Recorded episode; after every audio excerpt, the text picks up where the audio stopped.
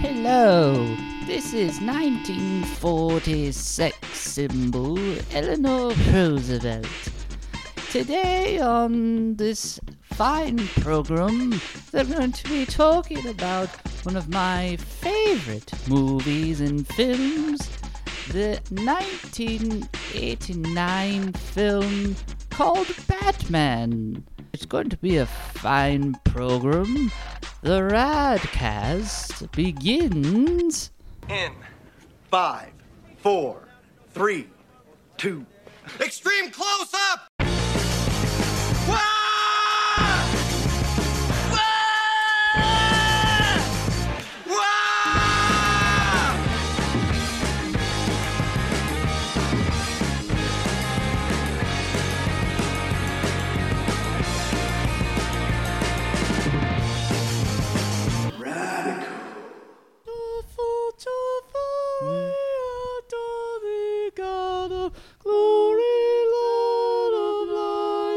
That's what this reminds me of. It's just Oh, yeah. here, right, in, just in front of the computer. We have a Um, karaoke machine Yeah, right in exactly. front of us. Ah! Ah! Why is this not picking up? Ah! Okay, there it is. Okay, so there's that. So yeah, I mean, we're Oh, just, you were testing a mic. I was just testing. Yeah, I wasn't having an thought you were episode. having a crisis. No. ah! Uh, no. But we are recording uh, here on the 4th of July. Happy, Happy 4th. Christmas. Happy, Happy- Christmas, It's America. Christmas. It's Christmas in America, ladies yeah, and gentlemen. Exactly. So welcome to the Radkast, everybody. It is the 4th of July Let that we're freedom ring. Exactly. Let it ring, ring for a thousand years. anyway, uh, thank you for joining us here on the Radkast. I'm Steven, I'm Matt. and uh, welcome. To on today's episode, we uh, have Jeff Wright back with us. Yep. Uh, we traveled to Decatur uh, uh, when this is coming out, probably a week or two ago. Yeah, that's why we didn't have an episode this past Monday. Yeah, if you listen to the 1999 episode, we let you all know that we weren't going to have an episode this past month, so the 1st Mm-hmm. of of uh, the 7th, which is July, which doesn't matter now because Yeah. now you're listening to a new episode. So thank you for listening. Hope you enjoyed 1999. That one was pretty fun. Hope Yeah. you enjoyed all of our past episodes. 98. Yeah, in '98, and that was our last episode Yeah, before '99. 1998, We didn't have any before that. Uh, anyway, thank you for joining us here today. Again, we sat down with Jeff and we talked about um, a, a film that we all grew up loving and we still kind of we have affection for, but it celebrated its 30th anniversary not too long ago. Uh, the 1989 Batman. The 1989 cultural phenomenon. Yeah. Oh yeah, it's the way that the Marvel movies have been for not only comic book culture but for culture in Mhm. general for like superheroes that kind of started with the 1989 Batman and then kind of had a lull in the 90s and Yeah. then in the 2000s especially in the late 2000s with the MCU really garnered a whole Yeah. lot of you know It's a, mo- it's a movie again. a lot of people have affection for, us included, just given, you know, growing up with it. But there are things, like many things that we grew up with, that aren't as rosy as we'd like to remember. Right. So that's what we're going to be doing with Jeff. We're going to be doing a Radkast rental, and we're going to be kind of taking the rose-colored glasses off. We're going to talk about uh, the good. We'll talk about the good, with the movie because there's a lot of good, but we're also not going to shy away from the negative. The good, the bad, and is it rad? Exactly. Yep. So before we get into that, since it is the Fourth of July, Yes. uh, right before we go to I the have my left hand over my right chest. Exactly. Thank you very much. uh, but before we go into a quick break uh, in a second here, Matt, I'd like to go back and forth and name what are what are some of your favorite moments in American Yes. history? Okay, probably Mission to Mars. Mission to Mars was number one. I, I agree. Um, probably. Mm, Wait, the the, act, the actual Mission to Mars or the Val Kilmer movie Mission to Mars? yes. Okay, Uh, Batman Forever. Batman Forever. Yeah, on the subject of Val Yeah. Kilmer. Prince of Egypt. Okay, en- enough of the Val Kilmer Willow. movies. Okay, Willow, but after that, no more Val Kilmer movies. Okay. Um, Meet Joe Black. Meatballs, the movie. Meatballs. Meat, meatballs.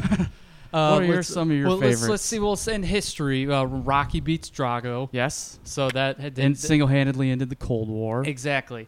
Um, I have to say uh, when Mark McGwire tested positive for steroids. Of course, that's how we knew that They were America working. is not blameless and is not faultless. Exactly. Or- that yes. 1998 out of the almost you know 200 plus years Yes. of it being around. You got caught, little boy.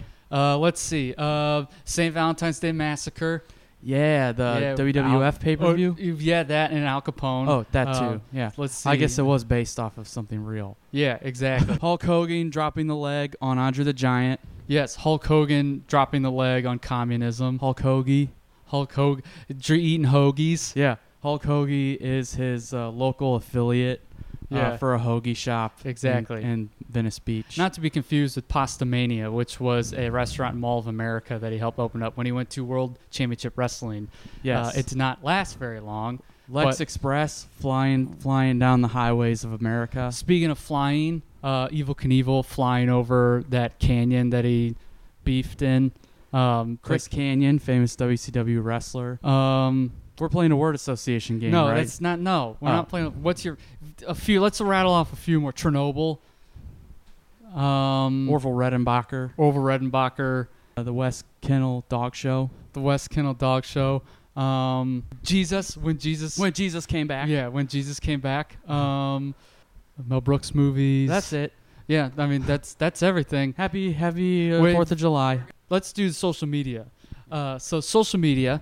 So you can find us on Instagram at the Radkast, and you can find us Mhm. on Facebook on the We are, Radkast. we are going to get a Twitter. So for those of you who are wondering where the Twitter is, we're going to get it. It's just a lot. It's it's a, the social medias are a lot to keep track of, especially considering I'm not that active on social media anyway. Mhm. So So here There you it's- go. It's coming. yeah, it's coming, baby. Anyway, uh, so you can find us on any podcast outlet Spotify, iTunes, Apple Podcasts, Mhm. wherever you get your podcast fixed, like we put in our Instagram post. Uh, while you're on iTunes, give us those five star reviews. Again, this is just general housekeeping. We, we don't like building ourselves up and we don't like saying, well, give us five stars just because it's it's an algorithm it's for the purpose of exposure. exactly. You get five. so You get enough five star reviews and comments and all that stuff. It something funky with the algorithm to where Mm-hmm. Yeah. it gives you more visibility Yeah. to people. Yeah, but I mean, we don't want to put words in your mouth, and we don't want to really tell you what to do. But you know, give us some reviews on iTunes, like, subscribe, follow wherever you get your podcasts, and whatever whatever it asks you to do. Yep. Uh, so yeah, just find the Radkast, give us a follow, comment, subscribe, whatever you need to do. We would love your support. We already thank everybody who supported mm. us, no matter what country you listen to in. Okay, now we're going to take a quick break, and when we come back, we're going to be sitting down with Jeff Wright to talk about the 1989 Batman on the Radkast rental. So we'll be right back on the Radkast.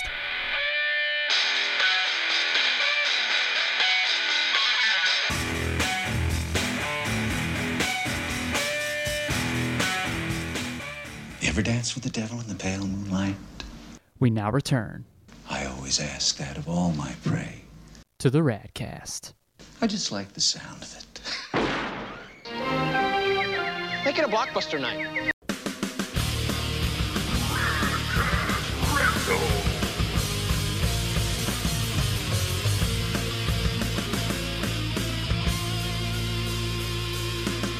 And now, our feature presentation.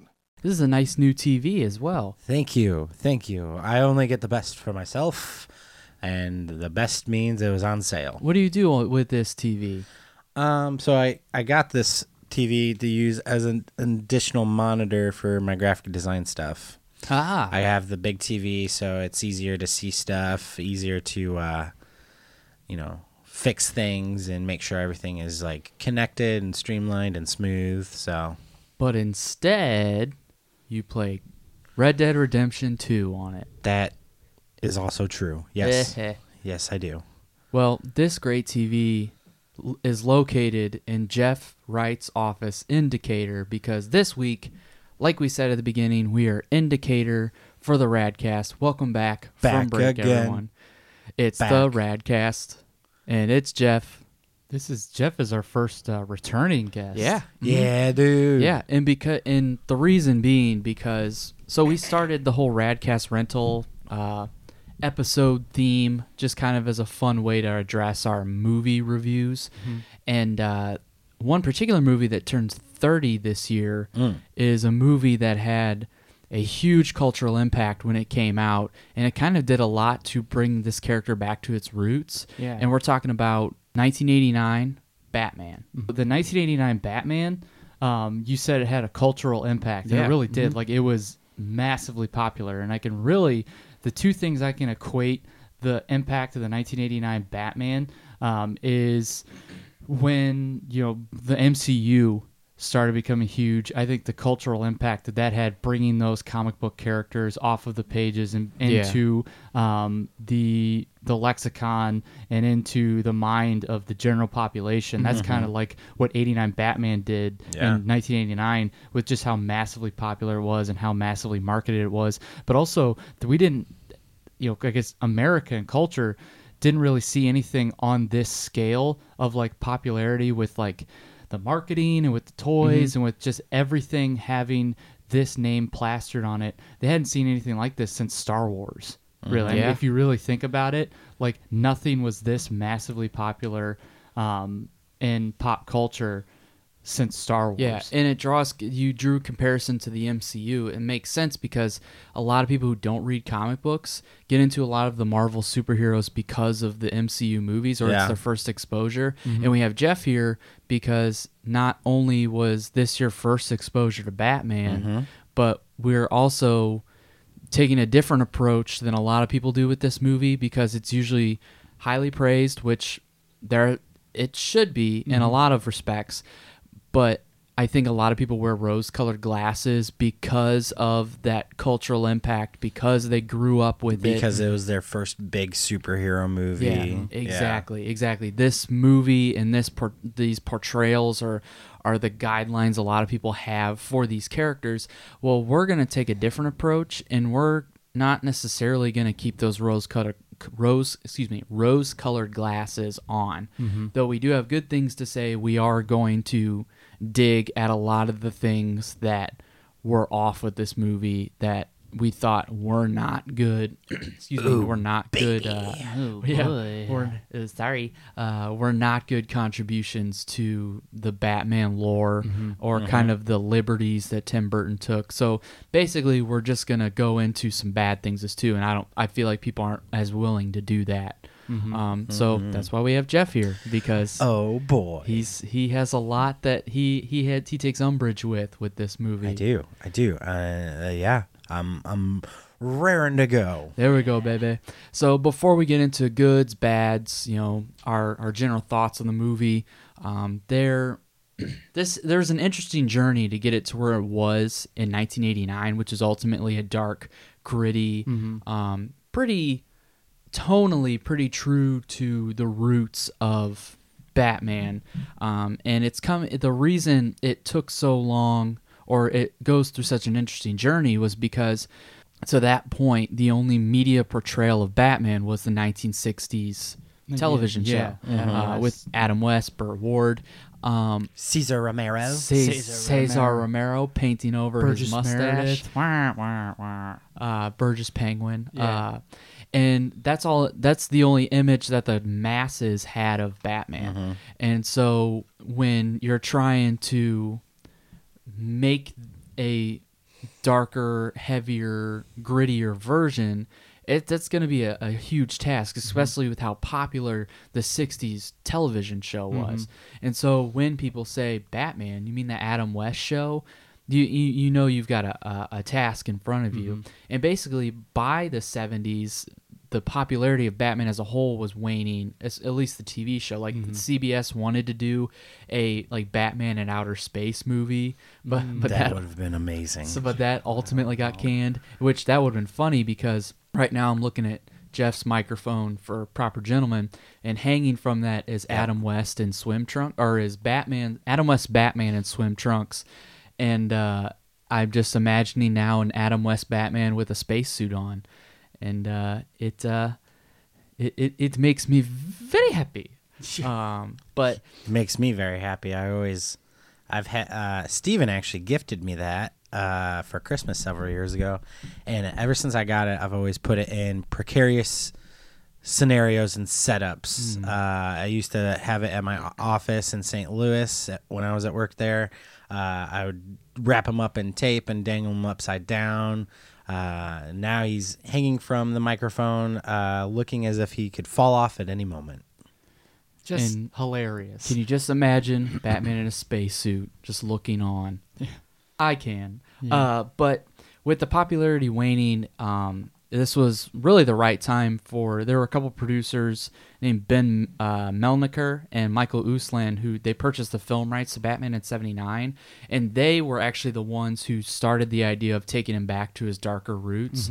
But because we were talking about cultural impact because the 60s TV show had such a big cultural impact. Anytime they took it to studios, they're like, we want a camp, you know, we want something that's like what's on TV.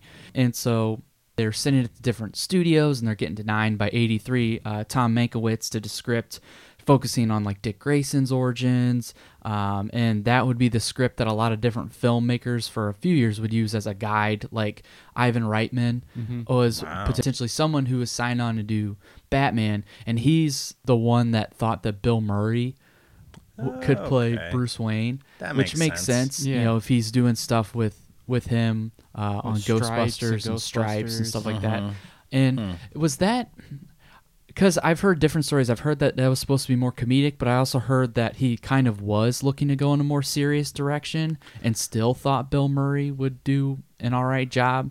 So ah. I don't know. I've I always heard it was supposed to be more comedic, but maybe there it was like going to be a dark comedy yeah, or mm-hmm. something. That- I don't and, know. and that makes sense because um, even Tom Mankiewicz's uh, script, though, in the darker tone that Uslan uh, sort of wanted to go in, because Michael Uslan, the producer, wrote a, a treatment that was darker. Yeah. And so Mankiewicz took that, and even his was still a little more campy. So that could have been the appeal for Ivan Reitman uh, to kind of get Bill Murray. And so they're, you know, by the time, you know, 85, 86 rolls around, due to the popularity of Pee Wee's Big Adventure, Tim Burton is signed on. And um, it must have been a kind of a campy script, even though they were trying to go in a darker direction because Tim Burton hired his girlfriend at the time to do like a re- like a 30 page rewrite because Mankiewicz's script was too campy.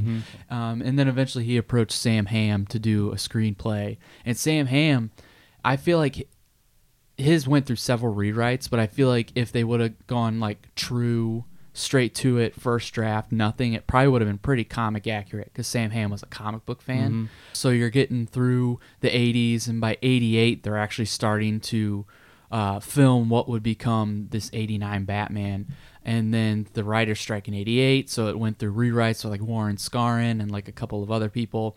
And basically, what you get is what we have you know, with the 89 Batman, Mm-hmm. which is actually not that good of a script. No, but yeah. I think a lot of the strong performances kind of pull it through and are what memorable for pe- are what's memorable for mm-hmm. people.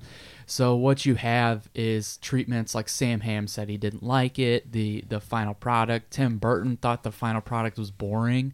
Like so, I agree. so yeah, so there's just a lot of differing feelings on it, but there's no denying that once it's out and it's and it's really out, we talked about the cultural impact was huge with tie-ins, toys, all that stuff. Like right now, we we're we've got some stuff playing in the background, which is why I kind of addressed Jeff's TV, and we're just what it's it's just getting some screen grabs and it's going through toy commercials and stuff. And like we're looking at the uh, Batman the animated series right now. The the impact that, that this movie had Yeah. allowed them to make Batman the animated series and Which they in turn spun off Yeah. the DC animated universe. Exactly. It's yeah, the, the, there's no denying that this film has its place in history and that its impact um, can't be taken for granted. But again, all of that being said, it still has its faults. Yeah. I I still have my qualms with it. Absolutely. Which I think you don't really get unless you rewatch it as an adult. Yeah, exactly. But before we go into that, we are going to tackle what is good about this Yes. movie. Um, so we'll we'll do that. You know, we just coming off the heels of talking about how positively it was received, at least from fans. Critics were kind of split on it because critics are kind of design they've designed themselves to look through some you know you know some Mm-hmm. you know to to separate emotion from things. And so they were kind of, critics were kind of split on this movie, Mhm. but it was really the fans that took it who grew up with it and really built it up on this pedestal. So we are going to do we're going to go through what's good about this movie because there is a lot that is good about Mhm. this movie Yeah. like you know with you know the gothic setting of gotham it, it really took it back to that dark tone and Mhm. it really set a great tone so stephen for you you know by your assessment what are some good things about 89 batman Yeah, so you uh, you started talking about just the gothic setting and everything. I visually this movie is fantastic. Yeah. It's visually stunning. I mean, it's like you said it has it has a gothic overtone with it. Like it's just the whole movie it's dark, it's dingy, it's gritty looking, Mhm. um, really creating a different Gotham than what so many people are used to. A Gotham that's kind of closer to what it's supposed to look like. I Oh, mean, yeah. Tim Burton described um, Anton Furst, who created all the sets Yeah. and the way it looks. Um, Tim Burton said he wanted to make it look like hell was rising up through the pavement. Oh, yeah. and like, and it does, and it looks like it looks like the sunlight doesn't even come up in Gotham. Yeah, that's And, true. uh, It's- it's Even in the day shots, it's Oh, like yeah. overcast and Yeah. cloudy. Yeah. Mhm. Exactly. And then so Anton Furst again took like a gothic approach with everything. So the cathedrals are like massive and grandiose looking, and then the buildings are very like like odd kind of architectural like amalgamations and stuff like that. And uh, and it ju- in the matte paintings, there's matte paintings used in a lot of the overhead shots Yeah. and some of the background. Like the matte paintings look incredible. Yeah. The the dark and moody tone is hit perfectly. Um, the movie is shot beautifully. Yeah. Like there the lighting is fantastic and really making Batman look like a shadowy figure. There's a lot of negative space on his face to where Mm-hmm. Yeah. what is lit, all you really see is just shadow of Batman. And then there's the shots where it's all kind of dark and but it the light it's lit like Michael Keaton's eyes are lit up Mm-hmm. Yeah. and stuff like that. Yeah. It's just visually visually that it, it knocks it out of the ballpark. Oh yeah, that that this Gotham is my definitive Gotham Mhm. when I think of Gotham City. Mhm. Yeah, I even going off that, you know, like the impact of that, like you can tell that the design of this Gotham City influenced the animated series. Oh yeah, and I I love that kind of like timeless look. Uh, I guess it's not necessarily timeless, but it's it's a classic look for Gotham. Like it looks like it's from the 60s or Yeah. the 50s, but for some reason it doesn't look out of place right. in the 80s when it was uh, released or whatnot. Um, it, it looks like a city lost in time. Yeah. Almost. And I think another thing is just that this introduced people to um, a deadly Joker. Mm-hmm. I think that that was a really positive thing. Um, I have minor things with Jack Nicholson's performance uh, overall, but I do love and will always love the fact that he went from Cesar Romero's Joker uh, for the general audience to his. Yeah. It was a Joker who actually killed, who actually was menacing, who was chaotic and crazy um, at times, and yeah, I, I, that's that's one of the strong points for it. I think Michael Keaton overall did a good job as Bruce Wayne. He was able to convey that broodingness of Bruce Wayne. Um, some of the shots where, like Steven said, it just shows his eyes. I think like that's the best way they could have tried to do the white eyes of Batman, is just like showing all black and just his eyes coming through. Because you know, as much as people clamor for white eyes on a costume in a movie, it just Yeah. very rarely works. Um, but yeah, I think the overall strongest point for this entire film is its visuals. Yeah, its visuals are amazing. Um, overall, a lot of the performances are great. Um, in terms of actual characters, there's a, some to be, de- you know, there's things left to be desired for like Batman and not for Joker because you know, you know, Jack Nicholson eats most of the screen time, Yeah. or, or he chews the He scenery, chews I should scenery, say. yeah. Um, but the overall, the performances of those characters were good. Um, Michael Keaton, for me, his Bruce Wayne, there's some things I can nitpick here and there, like how he should have gone, but I get the direction of a of a very um, aloof. You know, he, he's a billionaire playboy, but he's very aloof. Um, he he is mysterious, which is I get what they're going for, but I feel like Batman in and of itself is mysterious. So, and we're not talking about the bad right now. Right. I'll, I'll get more into that, but the performance overall was great. Michael Keaton definitely um, definitely exceeded a lot of people's expectations. Mm-hmm. Oh, absolutely. Just with him being a comedic actor, and when he and Tim Burton both signed on, you're like the guy from the guy who directed Pee Pee Wee, like oh the guy Beetlejuice is Batman, mm-hmm. Mr. Mom is Batman, and I think he exceeded those expectations. Billy Dee Williams is great as Harvey Dent. Mm-hmm. Um, the visuals, uh, I Danny Elfman's score. The score, the score is now we say you know the visuals are the second strongest thing. The score is the best thing about the movie. Yeah, yeah. The best thing about the movie is Danny Elfman's score because it, like, it's the first thing you hear when, you know, the screen. You get the Warner Brothers logo. The screen goes dark, and the opening theme comes thundering in, and it's so recognizable now because it's used. f- It was used for the animated mm-hmm. series. Mm-hmm. Um, it's it's the only score that I know of that has like broken free of the actual movie and has been applied to all things. And now that that, that opening theme is the most recognizable association with Batman when you think like themes and stuff like that. And every song throughout the movie just contributes to that gothic feel and mm-hmm. really sets the tone for how Danny Elfman would approach scores just in the future. Yeah, and it just it really it sets the mood of every scene it's in.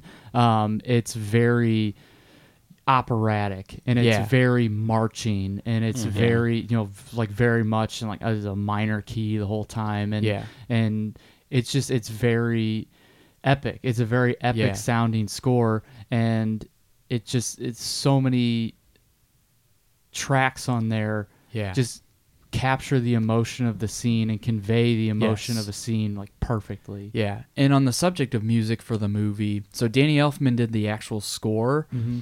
but Prince Yeah. was hired to do actual like original music, mm-hmm. and he didn't just do two or three original songs. He did an entire album of original music for this movie. Yeah, he could have easily just said, "Okay, here are these songs from my previous albums," but no, he did like an album, like an original music, like ten Yeah. original songs for the album, and some of his best songs are on that Yeah. album. Yeah, and I what brought that up was the fact that I'm looking at Stevens wearing a uh, a shirt with Prince on it, hmm half Joker, half From uh, the Bat half Dance Batman from the Bat video. Dance music video, and so very very fitting. Yes, I did it on purpose. Oh, good boy. Yeah, It, it does fit you very well. I know. Very it's been well. watched a couple times, Mm, so it fits me mm, better. Uh, so those are definitely some positives of this movie, and I think anyone would agree that the visuals were stunning. It it, it another positive is it, it it brought Batman back to his roots of being a dark, brooding character. Mm-hmm. It really separated it from that campy tag that a lot of people had for it, mm-hmm. and I and not only does this movie a lot to credit with that, but the Killing Joke, the mm-hmm. graphic novel that came out, um, Dark Knight Returns, those really, those were the popularity of those generated interest in studios to make a more brooding version of Batman. So had those two graphic novels come not come out, we wouldn't have generated enough interest. We wouldn't have, it wouldn't have proved that Batman can can be dark, can be serious, Mm-hmm. can get back to what originally Bill Finger had in mind for him. And yes, I say Bill Finger, not Bob Kane and Bill, Bill Finger. Finger. Not Bob Kane, Mm-hmm. but Bill Finger. And if you go listen to last week's episode of 1998, Bob Kane, sorry ass, died in 98, and Steven and I had a lot to say about it. We buried him all over again. Oh, yeah, baby. I want Bill Finger to give the finger to Bob Kane. Yeah, Well, exactly. they're both dead, so I'll All right.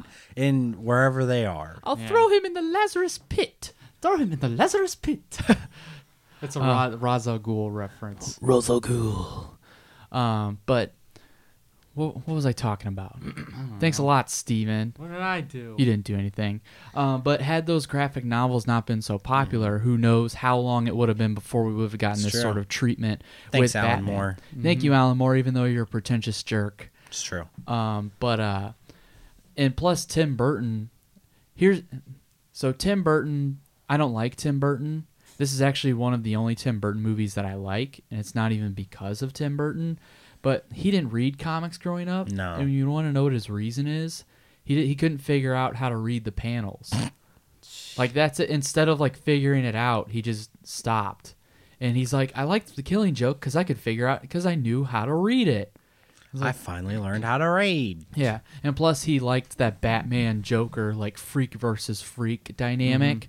Um, even though he leaned more into the Joker, and then in Batman Returns he leaned more into like the Penguin and the, mm-hmm. and Catwoman and stuff and, like that. and it shows because like we mentioned earlier jack nicholson's performance a lot of the depth and you know it, it can we can expound upon it kind of in the bad however we Yeah. want to frame it. But the depth was given to the joker. But i think that that added to jack nicholson's performance which was very kind of i always thought it was very like visceral. Yeah, it's very it vis- and it's very It like you know he he definitely tim burton like everybody else what he knew of the joker was from Cesar Romero's portrayal Yeah. in the 66 Batman. Cesar Romero. Exactly. It's like, hey, Batman. Um, but uh, anyway, uh, but uh, you see, uh, you see the Cesar Romero in Jack Nicholson's performance, especially with like the Smilex commercial Yeah. that he interrupts the news Yeah. broadcast with. Um, but you you see him flip the switch into more of like the Dark Knight Returns territory and the the darker like the Killing Joke territory. yeah, another thing that was great was the suit.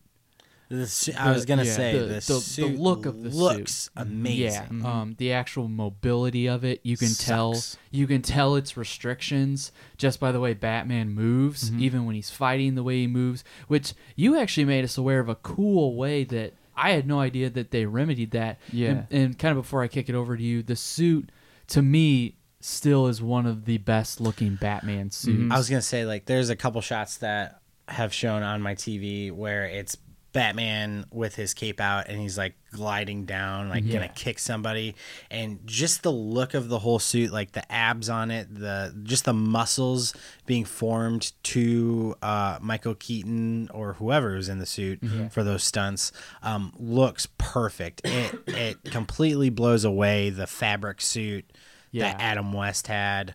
Um, blows away pretty much any superhero costume that had come before it. Yeah, oh, yeah, and it was it was the first time we really got like a black on black suit too. It, it was the template for so many people. For so it's, I mean, still now it's the template for so many people on what they want Batman to look like. I mean, Yeah. my, my Funko Pop of Batman behind me is the Michael Keaton suit. yeah, Yeah. it's still my favorite look, and we're I'm talking, you know, Bat the first Batman, first Burton Batman, not Batman Returns, where he kind of like squared off the pecs on it, try to make the it look more the, like, the armor. abs, yeah, Yeah. and the pe- But- and uh, Michael Keaton. I actually read yesterday too. So you know how everyone now has this idea to lower the register of their voice, Yeah. uh, to sort of counterbalance Batman and Bruce Wayne and sort of disguise Mm-hmm. it. That actually the inspiration for that was Michael Keaton Mm-hmm. because he's such like a logic freak. You know, he's like, there's got to be some way that I can.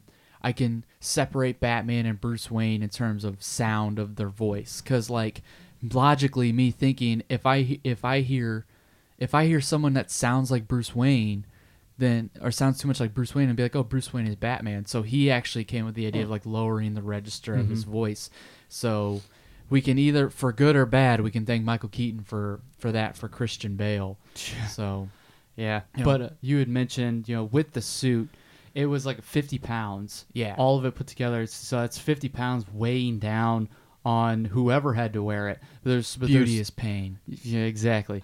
there were three people who mainly would wear the suit. Someone to do the the fighting, someone to do stunts, and then there was someone to do the walking in it. So if somebody had to walk or make like a turn somewhere, Yeah. um, it was a belly dancer was in the suit because of the So- core strength yeah, so there was a belly dancer in the suit, and there's one particular scene to where they're in the they're in Axis Chemicals. This is the scene where uh, Jack Napier, who would become the Joker, Jack Yeah. Nicholson's character, is about to fall into the vat of chemicals that turns him into the Joker. And there's this really cool shot to where he's walking up the steps, and then there's just this billowing smoke, and then all you see is just Batman come from the smoke, just following him up the Yeah. steps. And if I could add on to the how the movie shot, how shot so well, it's really cool how they shoot Batman just coming out of nowhere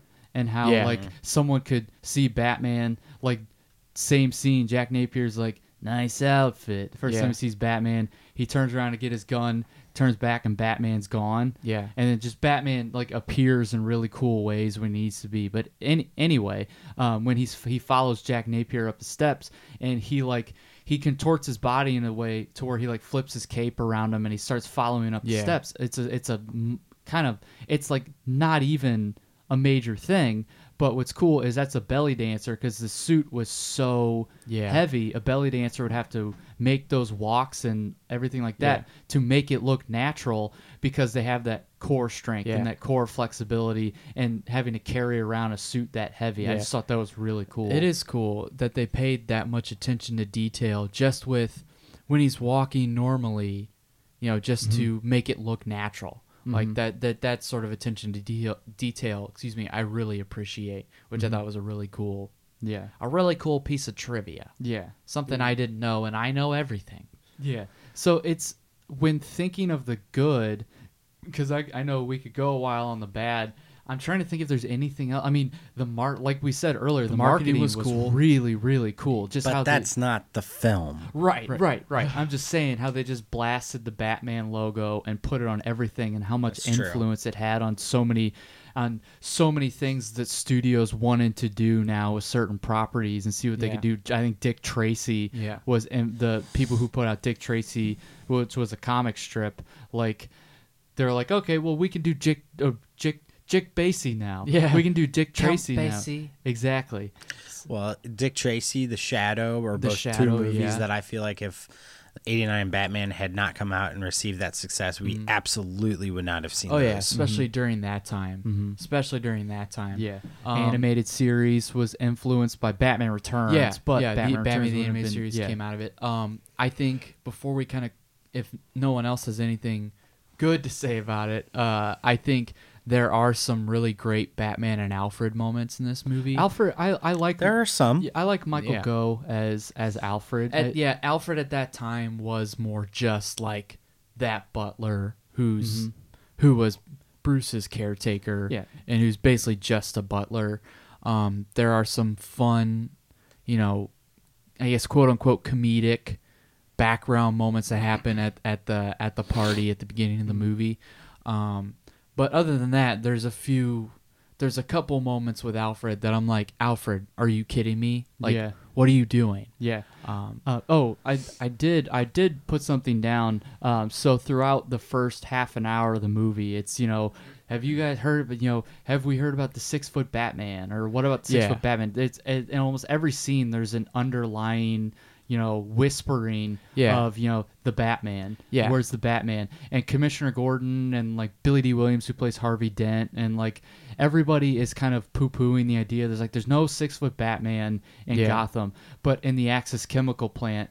Um, there's a series of events that causes Commissioner Gordon and the police, Gotham police force, to end up there to apprehend Jack Napier, and he looks up uh, like Batman is just like throwing somebody over the side of like Yeah. uh, a walkway or whatever, and um, Commissioner Gordon looks up and he's like, "Oh my god!" And I thought it was cool, cool yeah. how they kind of they built that up.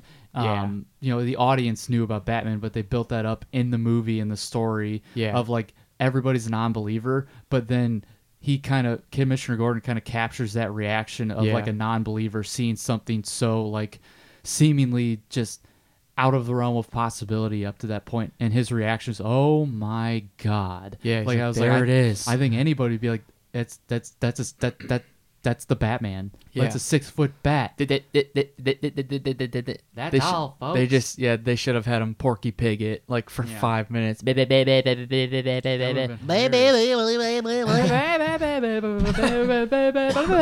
and the rest of the movie's just you know sped up.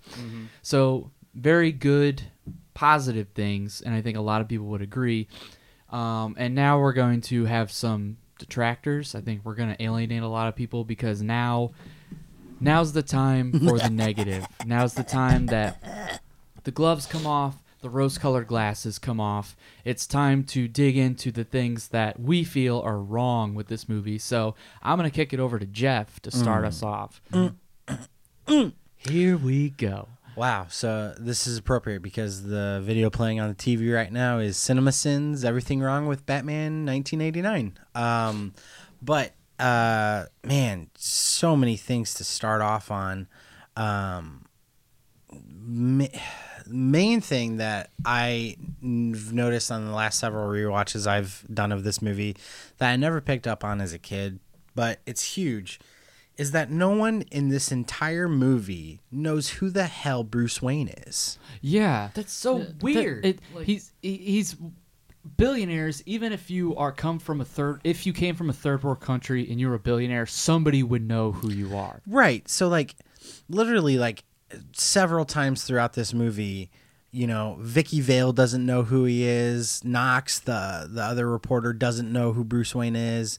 It, it seems like Bruce Wayne could have walked throughout this city and no one would have known who he was at all.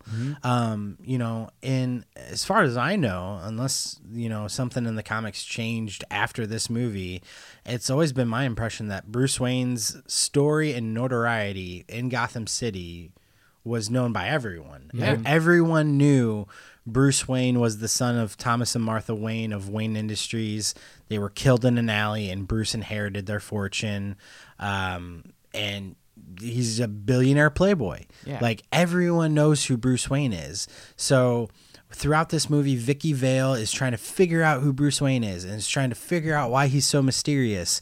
And you know, she it's funny, we were watching this last night and there's the scene where Vicky and Bruce are in the kitchen eating dinner and Vicky says something like, So what about your family? It's like that's something you would have known Yeah. Yeah. as any kind of photographer, reporter of any kind, Yeah. you would have known Bruce Wayne's parents were killed. So like that to me is one of the biggest sins of this movie is that they treated Bruce I feel like Tim Burton treated Bruce Wayne as this mysterious aloof who was just dropped into the city mm-hmm. and because he never read the comics. Yeah, Right. He, he exactly. didn't know the impact of the mm-hmm. Waynes in Gotham City. So, you know, processing through that, it makes sense that that's something that's wrong in this movie, but that has really gotten at me over the years. Sure. Mm-hmm. Absolutely, and it's weird because it's not really something I really noticed until rewatching it recently. I was like, "Yeah, why are there so many questions around Bruce?" Like, I get it, just with how everyone is like the Batman is mysterious and no one knows who he is. Okay, so this is like a year one Batman. Mm-hmm. Like you can you can justify this is a year one Batman, but still like in, in the same way that they're trying to figure out who Batman is and covering a lot of who Batman is, there should be more dedicated to if Bruce Wayne has been gone a long time because in the comics he has to go and train mm-hmm. and like do all this stuff. So naturally he's going to be gone from Gotham City for a long time. But even if he's just returned to Gotham City, they, they they should address something like that. That should be as big of a story as Batman. Exactly. Is the mm-hmm. fact that like, okay, Bruce Wayne just came back, and now there's this guy showing up, and then maybe they struggle with that. Maybe that's where the mystery comes in instead of Vicky Vale being led into the damn Bat Cave. Thanks, Alfred. yeah, exactly. And and she's trying to figure it out, like riding in the Batmobile and stuff like that. So yeah, no, I agree, and I'm floored. Like I'm floored that everyone is like Bruce Wayne, like this Bruce Wayne guy. The only person who knows who Bruce Wayne is, funnily enough, is the Joker. Yeah. In the Let's Get Nuts scene. Yeah. He's like, Bruce. Bruce Wayne? Wayne? Like, he's the only person who understands who he is. Wayne Nespa, you know. Yeah, it's just it's it's so funny to me because also Bruce Wayne is a character, um, I get like I I like how brooding Michael Keaton was. I like how he was very more of like a loner. Yeah. and he he was very quiet and reserved, but also you could see kind of the wheels were turning in, in his head. Yeah. as and, and and he's in detective mode Yeah. pretty much all the time. Um, But it shouldn't have been but, all the time. But the thing is, um, in social situations like at the big gala where we first see Michael Keaton as Bruce Wayne, he should be life of the party. He should have Yeah. personality. He he should be arrogant. He should be Mm-hmm. because Bruce Wayne is portrayed. Bruce Wayne himself is portrayed almost like you know The like anti like flippant. You know, he, yeah. he's very much you know he he's selfish, he's arrogant, kind of a prick, Yeah. um, like to people, and that's how he should be portrayed. But then as he goes off into himself into the Batcave by himself, he should you know flip that switch because, um, in all honesty, there are so many people, especially in the last you know decade, who've pointed out Bruce Wayne is really the secret identity, or is really like the disguise, and Yeah. Batman is like Bruce Wayne the Playboy is the Yeah. disguise because Batman is who Bruce Wayne is. So I like I like Michael Keaton's portrayal as Batman, but it shouldn't have been hundred percent carried out as Batman when he was Bruce Yeah. Wayne. He should have been, you know, like, hey, oh, wait, welcome to the party, have fun, you know, but Hey, Vicky hey, Vale. hey, I knew two people were missing. Yeah, like exactly. Michael Keaton can pull off like that manic, like animated. Hey, there you are. I knew Yeah. two people were missing. Like, uh, Vicky Vale. Yeah, I know your work. I know your work. Yeah. It's like Knox. I, I know so many people. It's tough to keep track. Yeah. You know, just that like- kind of stuff. And then you know he should have those times where it's just him and Vicky, where his defenses come down, and you see why he's had so many women suitors Sure. and stuff like that. And it's just it, he should have so many levels to him. Yeah. you should have the douchey Bruce Wayne in social situations that we see, the brooding Bruce Wayne when he's in detective mode, and then Batman, Mysterious Bruce and Wayne. aloof. Yeah, Like- exactly. so, but I think he put like Tim Burton and whoever you know, whoever script Sam Hamm script he went with didn't portray that super well. I just wish Tim Burton would have made Bruce Wayne more like Pee Wee Herman. Oh Yeah, yeah, exactly. exactly. It's, oh oh, welcome to my party. huh? Ah, Hey, hey, what are you doing over there? Watch the glass. Make yourselves at home. it's from Japan. Or, "It- it- it's Japanese. well, how do you know? Well, I bought it in Japan. Yeah. like I mean that's I mean I, I mean Pee Wee Herman didn't say it, but Bruce well, that is a line from the movie. Yeah. Like Knox and Japan. Vicky Vale like Yeah. go into like his quote unquote armor trophy room or whatever, and they're like, "I wonder where they wonder where he got this piece." And the whole time he's been kind of sneaking up behind him, and he's like, "Boo!" No, he's he's like, uh, Boo, I'm Batman. Just kidding. Hey. He's like, it's Japanese. He's like, how do you know? He's like, because I bought it in Japan. Like, Yeah. I mean, that's cool because So he's that's cool. You know, he- he's, a well world, he's a world yeah. traveler. and there are and there are detective moments, which I think a Oh, lot yeah. of movies don't necessarily get right. Um, but that being said, the character of Batman compared to the Joker is really underdeveloped. Mm-hmm. Like we don't like aside from his parents being killed, we don't really have any insight as to why he's and that Batman. that being said, even the Joker is underdeveloped Hmm. as a character. He's more developed than Batman, but still, uh, I've I've never liked the portrayal of in a movie it's different than the comics. In the comics you can get away with the joker's just crazy and insane. There's no rhyme or reason. He's an agent of chaos. In this movie jack nicholson to me doesn't portray that like agent of chaos type thing that like heath ledger would do years later. Mm-hmm. so with this joker we needed more motivation for why he was going about the things he was doing because you can tell that this joker is more calculating and sinister but at the same time he has these moments of zaniness. Mm-hmm. Yeah. so like for me it never really hits a consistent stride of what this joker is doing and like what his actual motivations mm-hmm. are. Mm-hmm. And it's not like you can kind of tell how he does like he because he poisons a lot of the chemical like he poisons chemicals and he poisons like the makeup and poisons he poisons a lot of like he poisons a lot of things in gotham um, through like his Smilex stuff and stuff Yeah. like that and you figure okay that's because he wants to like almost like some of the hijinks that the cartoon Joker, you know, just Yeah. putting a smile and Yeah. you know, making sure wanting everybody to be poisoned and have it's this like, grin on, on their face. Yeah, but so you know, he has these things that he's doing and the ways that he is evil and sinister. But yeah, that question keeps coming up, like, why is it? Made explicitly clear oh he wants to like take over gotham because i mean he says he says that you know this town needs an enema you know Yeah. so so he wants to kind of like flush this town clean but like clean of what like Mm-hmm. like to, like he doesn't necessarily and he talks about how he wants to like you know you know it's it's all these kind of discreet ways to where you can guess oh well he wants to take over gotham but nothing's made explicitly clear through exposition or anything Mm-hmm. Yeah. like that It's and and I guess you can explain it away by just saying, "Oh, well, he's, he's crazy." Like he's just crazy. It's what you expect from the Joker. Mm-hmm. And there are some scenes where, like, when he's sitting at the long table after he kills Carl Grissom, and he's got all the mob bosses sitting there, and he's basically talking to the effect of, you know, I I have Grissom's control now. He's gone, you know, and and so it's like, oh, so he's controlling the crime syndicate. Maybe that is the extent Yeah. of it. You know, like maybe maybe it's explained in there, and we're supposed to put the pieces together of like, okay, he wants to be like the number one crime Yeah. lord in Gotham. I feel like you get this little exposition. excuse me. You get. It's like okay, you have this exposition. We're just going to rely on Jack Nicholson's performance, and you're going to completely not ask questions. You're just going to get caught up in his performance. Mm-hmm. And I think I think that's kind of the problem is that the performance was so good and it chewed up so much scenery. Not only did it overshadow Batman, but it it made you forget or not even think about why Joker was doing the things he was mm-hmm. doing. on a surface level, Yeah. the portrayal was like fantastic because he was like sinister, but also like zany and off the Yeah. wall, and like that's that's what contributed to how popular the Joker became and why you know Jack Nicholson was so many people's consummate Joker for so many years.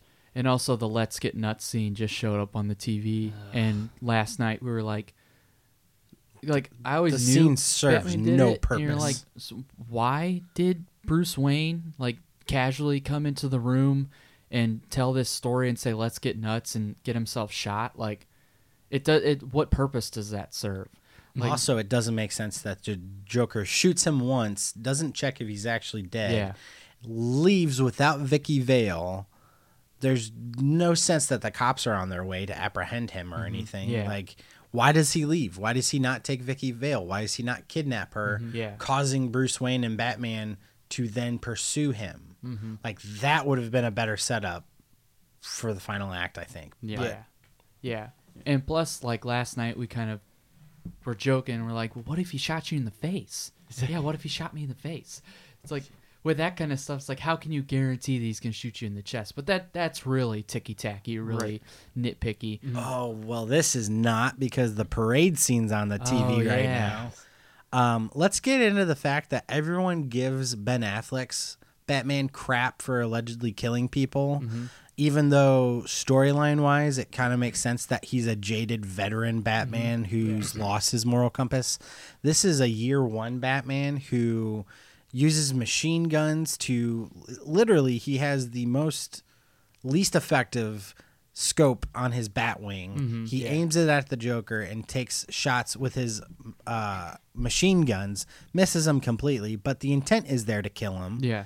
Um, and then blows up Axis Chemicals Mm-hmm. with you know workers there who. Who, who knows if they know what they're doing? Mm-hmm. Like they don't know that they're necessarily killing people. Um, kills kills everyone in that factory because 13 people have died Mm-hmm. from the Joker's poison thing. So, you know, valid reason to kill all those innocent people. Uh, and Well, then at that point, it was just Joker's henchmen. and Okay. Access He still killed him though. still Right, killed him. Still killed Still them. killed him. Yes. Um, fair point, but still killed him. Uh, you know, later in the tower, tosses a dude down the length of the tower, Mm-hmm. kills him. You know, this is not a Batman that doesn't have blood on his hands too, but no one gives him crap for that. Yeah. I, I don't think I've ever heard anyone detract from uh, Keaton's Batman and says, "Well, he kills." You know, no one, no one gives him that flack. Yeah. Yeah. And and you mentioned the bell tower when he throws he sends the guy plummeting to his death. Um, that guy that guy was a super powerful henchman that comes and basically just wallops Batman, just kicks his ass. And at that point, a that always bugged me as a kid so I was like, I don't want to see Batman get beat up. But then as I got older, I was like, Batman should like. Granted, he takes the punishment, but at the same time, like not enough blocks are thrown. Like he's not putting up enough of a fight. Yeah, he's like bouncing back up and stuff, but I feel like he shouldn't be getting his ass kicked this much. Mm-hmm. Like Jeff made a great point yesterday. There should have been some sort of battle because he's he's walking up the steps. You have a grappling hook. You have why don't you use some sort of gadget to propel your way up the bell tower? He's walking up the steps. There should have been a gauntlet or something of Yeah. henchmen for him to take exactly. down. If you're gonna make him do that, have him fight people all the way up the steps. That way, when he gets to that final powerful henchman, it makes sense that he's just getting destroyed. Yeah. And then out of just- okay, whatever. Still have him throw him down the bell tower, but it's a desperation move. It's not like his only resort. have him have him sidestep the guy Right. like or something have it be an accident if you want that shot of the guy going down the bell tower don't literally have batman grapple him with his feet and toss him down the tower killing him Right. And then also make it a character we Jeff, you mentioned that it's it's a nameless, faceless thug. It's just a big brooding thug. It would make sense if that were a Lawrence. Yeah, if Lawrence, Lawrence from the the um the art gallery Holding the scene. boombox. But just Yeah. i- if not him, just somebody who is Joker's muscle. You know, if someone Bob- who we've seen the entire movie yeah, if, Bo- exactly. if that were Bob the Goon, if Bob the Goon were that big guy and he was Joker's muscle, we see Bob the Goon throughout the whole movie. But if he were like somebody that were was established even as a side character, but established throughout the the whole movie, and then Batman has to fight him, Mm-hmm. like that would make more sense as to why you know also he's getting his ass kicked. you know you Yeah. get shots of that muscle guy just destroying people throughout the movie Yeah. you build them up like oh crap Yeah. i can't wait to see batman take him on Yeah, like he, like in in the like in the scene where he's sitting at the table with the jo- or uh, where all the mob bosses are sitting with the Joker, like a few of them stand up like in in like detraction to the Joker, and he like grabs him and sits him down. Yeah. or like he they try and get to him, he's just sitting there. You give him some lines of dialogue, do something like, but it's just some faceless dude. Mm-hmm. It's it's ridiculous. Yeah. And plus, Alfred let Vicky Vale into the Batcave. Mm-hmm. Um, granted, you she's been to the Batcave. Bat, you could say, well, Batman let her into the Batcave because he did, which I still don't think. Aside from the song "Descent into Mystery," which is Danny Elfman, just a perfect song for them going through the woods into the Batcave. Um, I don't think Vicky should have ever been in the Batcave. That's just me. Granted, you could be like, well, it's a plot device that that way Batman can give her the ingredients to all these beauty supplies that J- that Joker's making, you know, the smile gas with. But you can do you, you can find other ways to do that, you know, without taking her to the Batcave. It's just it's further proof of my my qualm with Tim Burton, with Joel Schumacher, even with Christopher Nolan, um, is that these filmmakers take this character and mold them in their image and, and one of their characters. Zack Snyder too. yeah, Zack, oh, Zack Snyder did the exact same thing. And you could say, well, there are plenty of. My heart zach Yeah, you did. I, I defended you, and you did this. bitch Yeah, exactly. Um, and you could say, oh well, you know, comic book writers they do they've done that too. They've sort of, you know, had their own twists on it. But the difference with that is they still are taking this. They're still taking the formula. They're still taking the outline mm-hmm. and adhering to a lot of the things that shouldn't be messed with. Like Yeah. you're like, okay, these are Batman's touch tones. As long you know these are the check these boxes with Batman. Make sure you have X, Y, and Z, and then anything else you can make subtle nuance mm-hmm. changes. Whereas like your Burton's, Schumacher's, Nolan's, Zack Snyder's, they're completely changing things about the character and the story and the lore and stuff like that.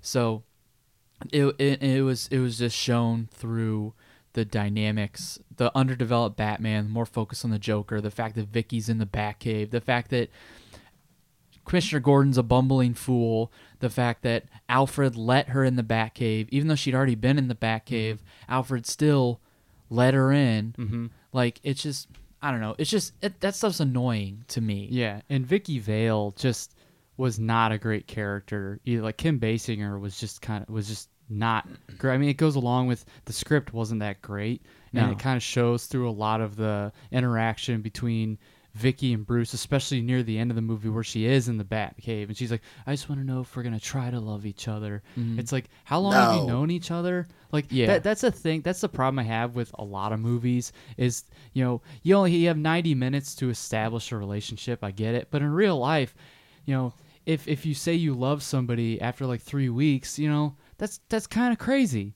You know? Yeah. But I mean, that's that's my one. I know, I'm crazy. I know, I know, I'm I'm crazy. crazy. I'm random, I know. uh, but anyway, uh, but Vicky Vale, I just not a great character. Uh, Knox, Robert Wuhl is a comedian, and like he Yeah. adds so many like personality to him. But Knox isn't a character in in the comic Yeah. books. You could have used somebody from the comic books.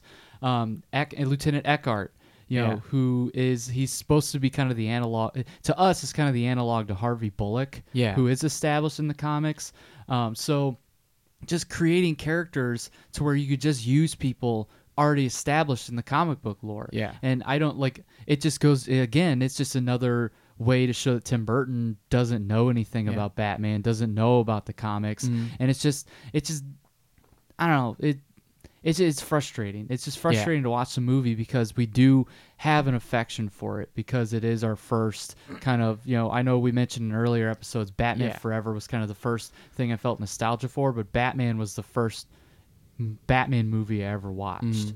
Mm. Um, so it's just I don't know. It's, it's just frustrating to find just to realize all these things that are wrong with this movie. Yeah. especially if you're framing it as a Batman story. Sure, absolutely. And plus, the beginning of the movie, Yeah, beginning of the movie, uh, cinematically, it looks good. Yeah. But you know, it, it portrays it that you're watching Bruce. If you're a comic book fan, you know, um, two parents are walking with their kid and they go through an alley. Uh, even as a kid, I was like, oh no, this is when Bruce Wayne's parents get shot. Um, turns out it's just two guys mugging, you know, the parents uh, and running off. And you get this shot, this like really beautiful shot of like Batman on the rooftops, like watching it happen. And it looks really cool. And it's our first like shot of Batman. But Batman watches a family get robbed Yeah. and doesn't do anything. Yep, He's also concerned with two petty criminals who maybe stole two hundred dollars worth of stuff from some f- folks, even though in Gotham City people are getting murdered left and right. Right.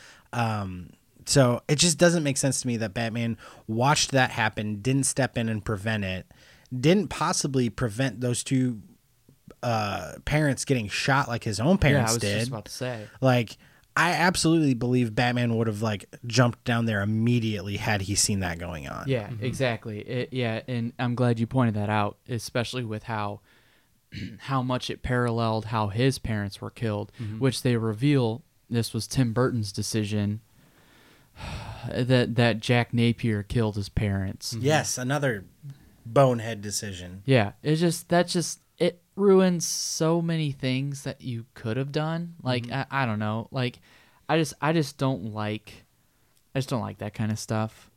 But I mean, granted, there are several different variations on the Joker origin.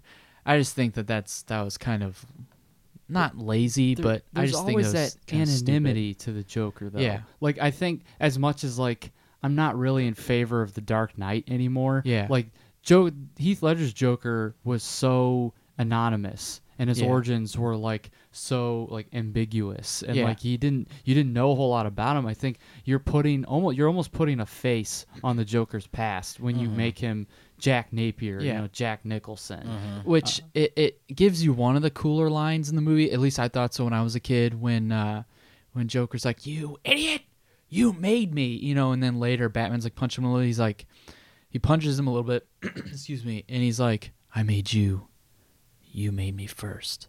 And I was like, "Oh, that's so cool." And he's like, "You killed my parents." And Joker acts like he knows what he's talking. So Knows like, exactly who he's talking about. it's like I'm sure Jack Napier's killed several people in his mm-hmm. life, and and he all of a sudden oh so he does know this is Bruce Wayne, like so so it's like why, why like there's no like well what are you talking about I ki- I've killed a lot of people how, how, how am I supposed to know who you know who your parents were and stuff like that he's like you're crazy man he's like he's all of a sudden he's like hey you say I made you you made me so I killed sorry I killed your parent you know well, he's like, I was a kid when I killed your parents. yeah, yeah, yeah. So, so you know what he's talking about. Yeah. yeah. So that that right there, it it's just mm-hmm. doesn't very it doesn't sit very well Yeah. with me. And on the subject of a killing Batman, the Cinema Sins video of Batman Returns just popped up. He kills a lot of people in Batman Returns. Like, Yeah. the, like, Oh the- yeah, Batman Returns is full on Tim Burton. Like at that point, Tim Burton like got to be full on Tim Burton. So I don't know. We'll we'll do that one later on Yeah, down the no, road because I hate that movie. Um, but uh, all all of that to say, though we had positive, there seemed to be a lot more negative. All of that to say, I love the movie. I still really, I still really like have it. Great affection for great it. affection for it. Would you consider this movie rad? No. Uh, yeah, it's I me personally, Which I guess we have to clarify. Let's not say rad because rad is very, it's very ambiguous. Your thoughts overall on the movie? I think that this is a movie. If you grew up watching it, you still have a love for it. Yeah. Um, Katie was watching this with us last night. She had never seen it. Mm-hmm. She was laughing at it. Yeah. A- And, honestly, I can't fault her. Like, mm-hmm. there's a lot of things to laugh at in this movie because a lot of the stuff doesn't make sense. But if you were a kid growing up in the 90s, this is like a crucial Yeah. part of your mm-hmm. childhood Yeah. if you love superheroes. So Yeah. I will always give it a pass for that. But I do not enjoy watching this movie as much as an adult. Yeah. There's there's no more rose colored glasses. Um, I keep you know, I still have an affection. I mean, we mentioned, you know, stylistically, visually Yeah. amazing. The score can't be like e- only John Williams can match that Mm-hmm. score.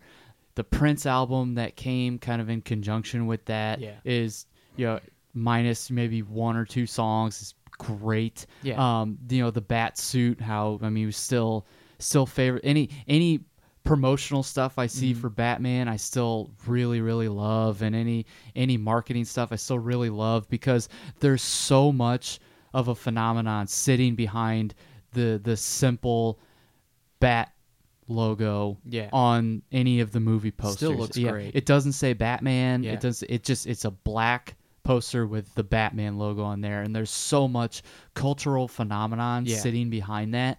I think that in and of itself is really really cool. Yeah. Um, it made more people aware of Batman.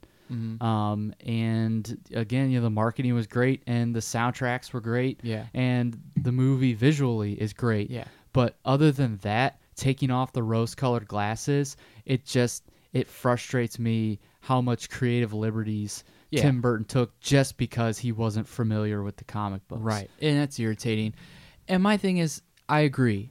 Um, I think overall, I like it for a lot that surrounded it, for I grew up with it. Um, there are a lot of things that I don't like about it, as you heard uh, previously. And and I'm not saying that you can't enjoy it. No, yeah. You know, because you grew up with it. I enjoy it, but y- y- at least acknowledge that it's not perfect. Mm-hmm. And you know, because I have plenty of stuff that I like that because I grew up, I think it's good because I grew up with it. But I can still look at it and acknowledge things that aren't good about it. But then at the end of the day, I still choose to like it because I have great memories with it. And and and you can, and it's great. That's fine. And this can be your definitive Batman. But we're just trying to open your eyes in in the wake of its 30th anniversary to the fact that it there's just there's things that are wrong with it. There's things that are divisive with it. But overall, I like it. Yeah. I, s- I I like I still it. I still in the wake of all yeah, that, I still it. like the movie. Mm-hmm. Yeah. So we are going to take a quick break. Jeff, were you going to say something else?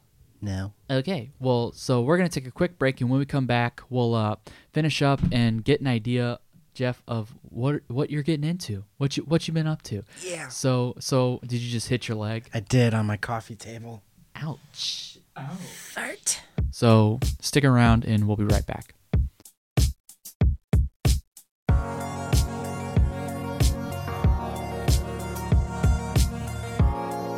Dude, look at all the melee. The giant rubber ducky. 128 movie sins. Gosh. Now, It's this- because it's, it's- funny because people said this was the better movie. Like critics and stuff, they're like, "Oh, the f- you know Batman Returns is far superior." Nope. Plus, No. Cinema Sins. I mean, 130 movie sin counts. I don't know how many of those are just him being nitpicky. Yeah. or- but Overall, I on- really don't like this yeah, channel. on on movies that I don't like. I'm just like whatever. But like on stuff that either I do like because you know I do find the endearment in it, or it's just this movie. Cinema Sins. This guy gets way too nitpicky. It's like Yeah. just like there are some of the ones that are glaring, and then some there's just like chill out. It's so strange. It's so funny, and that's what a, what a lot of people point out is that how gruesome this movie is. Co- you know, contrasted with the fact that they this these were Happy Meal toys, Yeah. and like they promoted this movie like for McDonald's and stuff like that. I was watching a a video of a uh, I love Penguin and his long johns though. I was watching a video on this uh, early '90s talk show, like right when this was coming out. So it's one of those the no-name talk Oh, show yeah, hosts, yeah, yeah. and they had a, a mom and her daughter on there to talk about the movie. But they also had she's like expert kid movie critic so and so, and he's like, I just. Uh, the movie is way too violent. I think it's an attack on kids. And I was like, why don't you shut the hell up? Okay. it's like, I, the hell I do don't- you know? It's like, I, Shut yeah, up, dork. Yeah, what do you know Sheltered about movies? homeschooled kid? What do you know about movies? I don't listen to a frickin' you know adult movie critic. Why the hell would I listen to some stupid kid movie critic who doesn't know crap about crap? Yeah, exactly. Um, so all of that to Yeah, say, oh, yeah, sorry. welcome back. Yeah, uh, hello. to the Radkast. um, hopefully you haven't left already. Hopefully we haven't, you know, run a lot of people off who like this movie. We're just trying to see this movie from both sides. Yeah, I mean, like I- I, think That's you, I think you put it nicely right before the break. We still like this movie. Yeah. like I still like it. I still have affection. I, I've said it numerous times. We still have affection for it. Sure. like we see the good in it. Yeah. but just as a Batman movie, like mm-hmm. as a Batman story, it's not good. Yeah. So, Jeff, I, we I've been meaning to ask you about this. This is not Batman related, but uh, last episode, Steven and I talked about. Was it last episode? A couple episodes. Couple episodes if, ago. if you're talking about what I yeah, Steven and I talked about the Stanley Cup victory for the St. Louis Blues, and because you are a St. Louis boy, fellow Blues brother, this game meant a lot to you, and we never had a chance to really. Oh we didn't get a chance to watch it with you. and We didn't get a chance to talk to you about it. Just, but just give us some thoughts on what that win meant to you. So the entire s- finals, um, I was feeling superstitious because whenever I was watching the game, we would lose. Literally, uh, if I would not watch it, like if I would have my back turned or something, like one one night during one of the games, I was laying down on the couch, uh, and I was just dead tired, so I wasn't watching the game. And literally, the only moments I did not watch, we scored. So I was like, "Dang it, I can't watch it." Um, but game seven, I put that on the line and I watched the entire game start to finish because I just thought this, I can't miss this. And if we lose, I'll blame myself. But just that entire game, Katie and I were sitting downstairs and like I was on the edge of my seat the entire time. Just the the boys played phenomenally that night Oh yeah. they they were out skating everybody. They were they were hitting hard. They were going for every opportunity, and just the excitement. I had my Fitbit on. My heart rate was like over hundred the entire time. um, it, it slowed down once uh, once we were up two nothing. I was like, okay, okay, and then uh, did was it two nothing and then Boston scored? It was four to nothing, and then Boston That's scored right. with like two minutes left. So I I was watching it, and when we were up three nothing, that's when it started to kind of like settle into me. I was like, "We're gonna win. Mm-hmm. Yeah. we are gonna do this." And then four nothing, like I think there was just disbelief mm-hmm. in my Yeah. head because I was like, "There." This this isn't real. What's This- going on? This is Yeah. uh, is this me playing NHL Right. 19 or something? That's what it felt Um, like, just because yeah. of the landslide. It felt. and so when when it was four to one um literally it felt like the last 30 seconds or not 30 seconds last minute it just felt like an eternity for me because like i was just bouncing on my feet the entire time and katie was recording it on her phone and i don't know just when it got to 30 seconds i was like "Th- we won we just won Yeah. and just the emotions hit me because like growing up my dad always watched i always watched the blues with my dad that's something that has always connected me and my dad and with him uh, passing away several years ago like it's just it was so impactful to me to Yeah. see them finally win it and like i just i broke down and i wept Yeah. like a baby. Um, the tears were flowing. Me and Katie just screamed at the top of our lungs, uh, hugged each other, and it's it's funny because Decatur it's it's pretty split down the middle with like Cubs and Cards fans. Like there's equal parts Cubs Cards fans in the city. I've found out.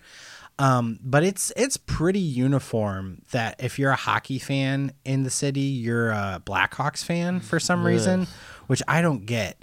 But um, you know, I'm sure our neighbors heard us screaming for joy. Um, I, I didn't go to bed that night until t- midnight. Yeah. just watching stuff Yeah. on MB, M, NBC Sports or whatnot. Yeah. I was watching all the Blues hoisting up that cup, Yeah. screaming f bombs left and right. yeah, I love it. I loved every second of it. And then just scrolling through Facebook, watching Yeah. people's reactions Yeah. and their videos that they were posting and stuff. Like, it's just, even being in Decatur, it made me feel so connected to the city that I love so much. and Absolutely.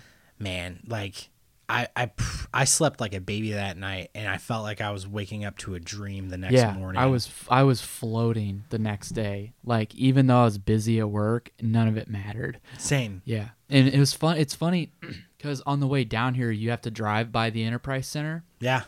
And they have the Stanley Oh, Cup on the so side. beautiful. And it says 2019 Stanley Cup champions. And I was talking to Steven, I was like, "We're two weeks removed, and it's it, still, still doesn't, doesn't feel, real. still doesn't like feel it real. still is surreal." Yeah, Katie and I drove down to St. Louis last weekend because she had a photo shoot, um, and we drove past Enterprise, Yeah. and I was like, "There it is, there it is, it's Yeah. real." Ugh, it's just it's it's just I don't know when it's gonna set in, but I mean 52 years 52 years overall for the franchise.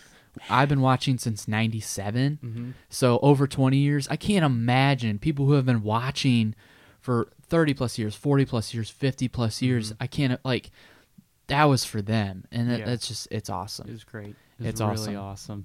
awesome. So thank you for opening your your office Again, to yes. us. You're Yeah. very welcome. Second- My office and my heart. Yes. Office second time your on the show. Second time of many. Yep, Um, exactly. All right. So, like we said before, this has been the Radkast Rental. Thanks for joining us, Jeff. You're very, very welcome. You're good boys. Thank you, Yeah, sir. Thank you. And I want you to remember, as well as everyone else, everyone else, be kind, rewind, and we'll see you next time. This concludes our broadcast day.